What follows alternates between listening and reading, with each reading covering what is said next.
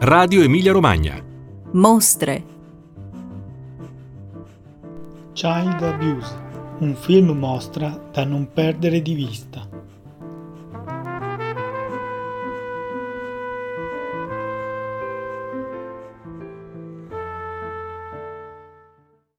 Give me the right to be heard,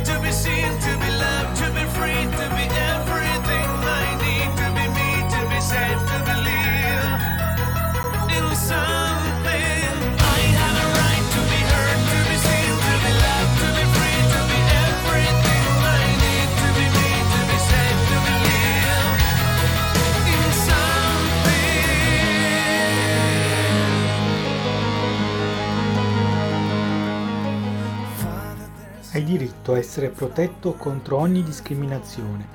Questo significa che nessuno può trattarti diversamente dagli altri per il colore della pelle, nazionalità, sesso, religione, lingua o perché sei disabile, ricco o povero.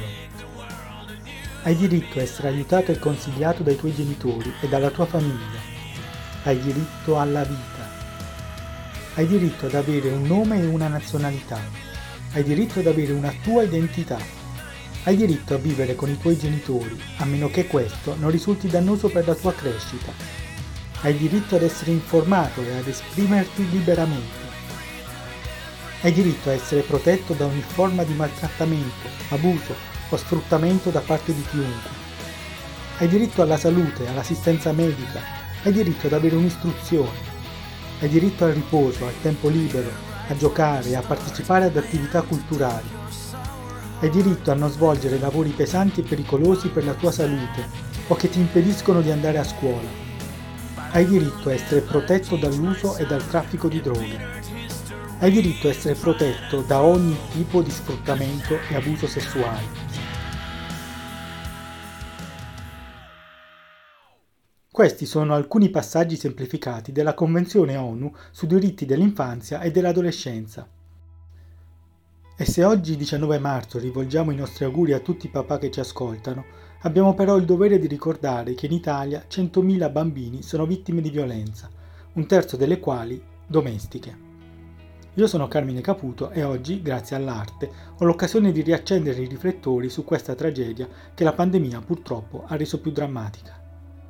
Dallo scorso 25 febbraio sul sito prochildproject.org e sulla piattaforma 2020 di Genus Bononia è possibile guardare gratuitamente il film Child Abuse, ideato e curato da Eleonora Frattarolo e diretto da Davide Mastrangelo. Child Abuse si propone di riaccendere i riflettori sul problema angosciante dei minori vittime di abuso. Si tratta infatti della conclusione del progetto biennale ProChild, interdisciplinare e interprofessionale, presieduto dall'Università di Bologna e finanziato dalla Commissione europea. Inizialmente si era pensato a una mostra da allestire a Bologna, che coinvolgesse artisti e galleristi che, con la loro arte, avessero qualcosa da dire e da mostrare su questo tema così delicato. Il perdurare però dell'emergenza sanitaria ha trasformato il progetto in un cortometraggio. Il video mostra sculture, video d'artista, dipinti, fotografie, installazioni. Una ricerca creativa, insomma, che si fa anche comunicazione sociale, avvalendosi di diversi codici. Il risultato è sorprendente, perché il linguaggio cinematografico dà la possibilità di entrare in luoghi e mostrare situazioni, racconti e persone che una mostra tradizionale probabilmente non avrebbe potuto valorizzare. Ne abbiamo parlato con l'ideatrice e curatrice del film, la professoressa Eleonora Frattarolo, storica dell'arte, docente e responsabile del gabinetto dei disegni e delle stampe presso l'Accademia di Belle Arti di Bologna. Buongiorno professoressa innanzitutto grazie per aver accettato il nostro invito. La prima domanda che le volevo rivolgere è questa. L'arte è spesso stata considerata sorella del turbamento o del disagio, però non sempre questo rapporto è dichiarato esplicitamente. Come nasce l'idea di coinvolgere pittori, scultori, fotografi per affrontare un tema così delicato? Ma io credo che quando l'arte vuole dimostrare qualcosa i risultati sono spesso infelici. Eh, Perché riprendo la frase che Luciano Leonotti pronuncia in Child Abuse citando a sua volta Luigi Ghirri. Io credo che il senso dell'arte abbia a che fare con il rivelare, non con il rilevare. Eh, Quindi credo che l'arte sia implicata nella rivelazione, non nel rilevamento, nella documentazione. questa linea dell'arte credo sia evidente nel, evidente nel nostro film Mostra, che nasce, rispondo alla seconda parte della sua domanda, come segmento del progetto europeo transnazionale ProChild, di cui peraltro l'Italia è capofila, cui sono stata avvicinata da Santa D'Innocenzo, avvocato che per anni fu stretta collaboratrice dello storico dell'arte Andrea Emiliani, e da Marcello Lanari, direttore di pediatria d'urgenza del Policlinico di Sant'Orsola. Ecco, mm, questo progetto è il frutto di una rara e preziosa collaborazione tra medicina e arte. È la prima volta che un'istituzione ospedaliera di tale prestigio si allea con questa modalità dell'arte, che ha la capacità di colpire l'inconscio di chi guarda, veicolando temi e contenuti attraverso colori, forme e strutture emozionali di grande potenza. Del resto vi sono ospedali in tutto il mondo, in Italia ovviamente anche, che da tempo adoperano le forme dell'arte come coadiuvante alla terapia. Non solo le forme dell'architettura, ma anche dipinti, sculture, installazioni che incidono beneficamente nel sistema neurobiologico della persona. Come avete selezionato gli artisti che hanno partecipato a questo progetto? È stato difficile convincerli considerando anche il vissuto personale di ciascuno? E ho voluto fornire diversi punti di vista, diverse modalità di racconto, diversi linguaggi, dalla fotografia alla pittura, dalla scultura all'installazione al video d'artista. Mm, dunque una, una possibilità variegata di entrare nella dimensione dell'arte, nelle sue incredibili e molteplici possibilità eh, linguistiche, espressive.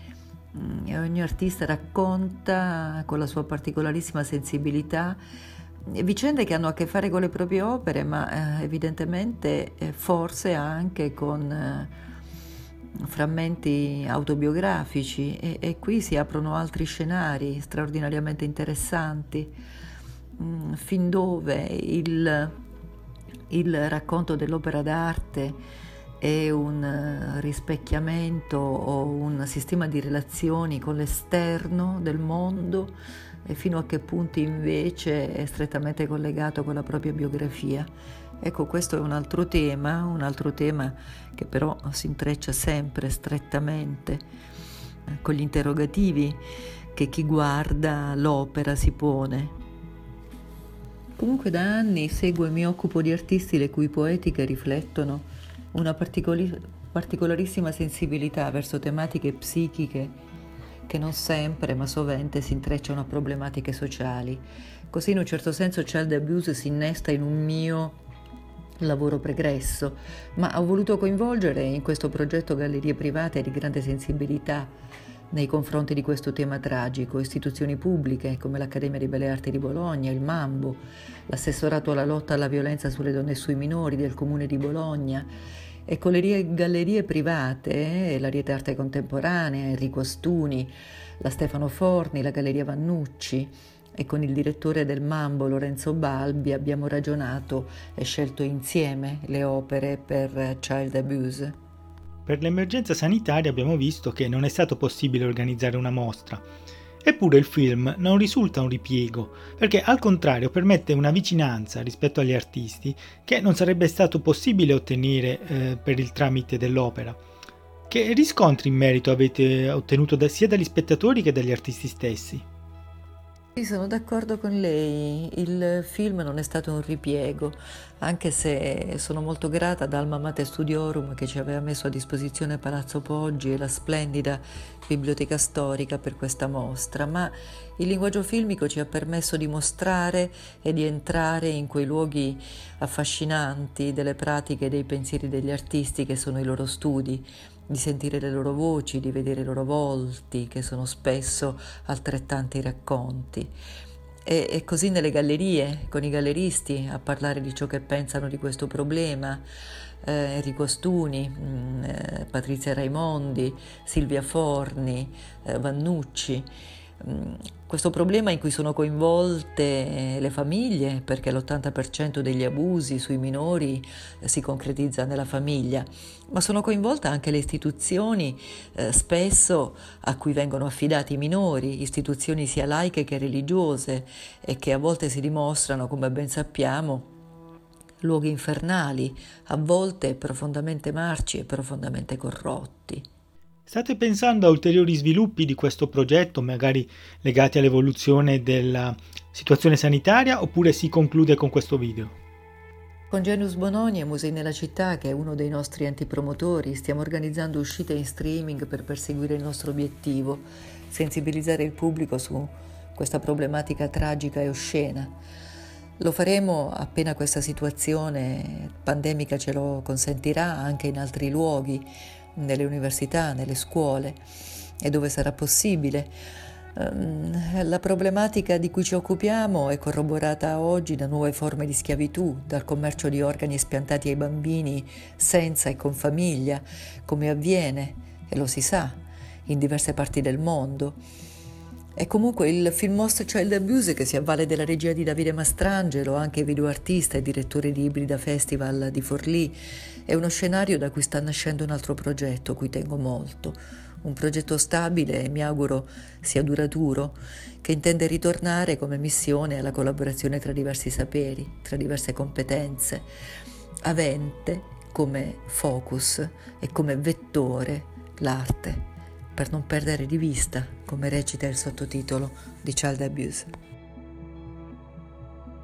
Ringraziamo allora per la sua disponibilità la professoressa Eleonora Frattarolo e ricordiamo che il film nasce all'interno del progetto europeo Pro Child, che vede come referenti per l'Italia Alma Mater Studiorum Università di Bologna, Policlinico Sant'Orsola e Genus Bononi e Musei nella città. Sono temi difficili questi, ma come ricorda il sottotitolo del film, da non perdere mai di vista.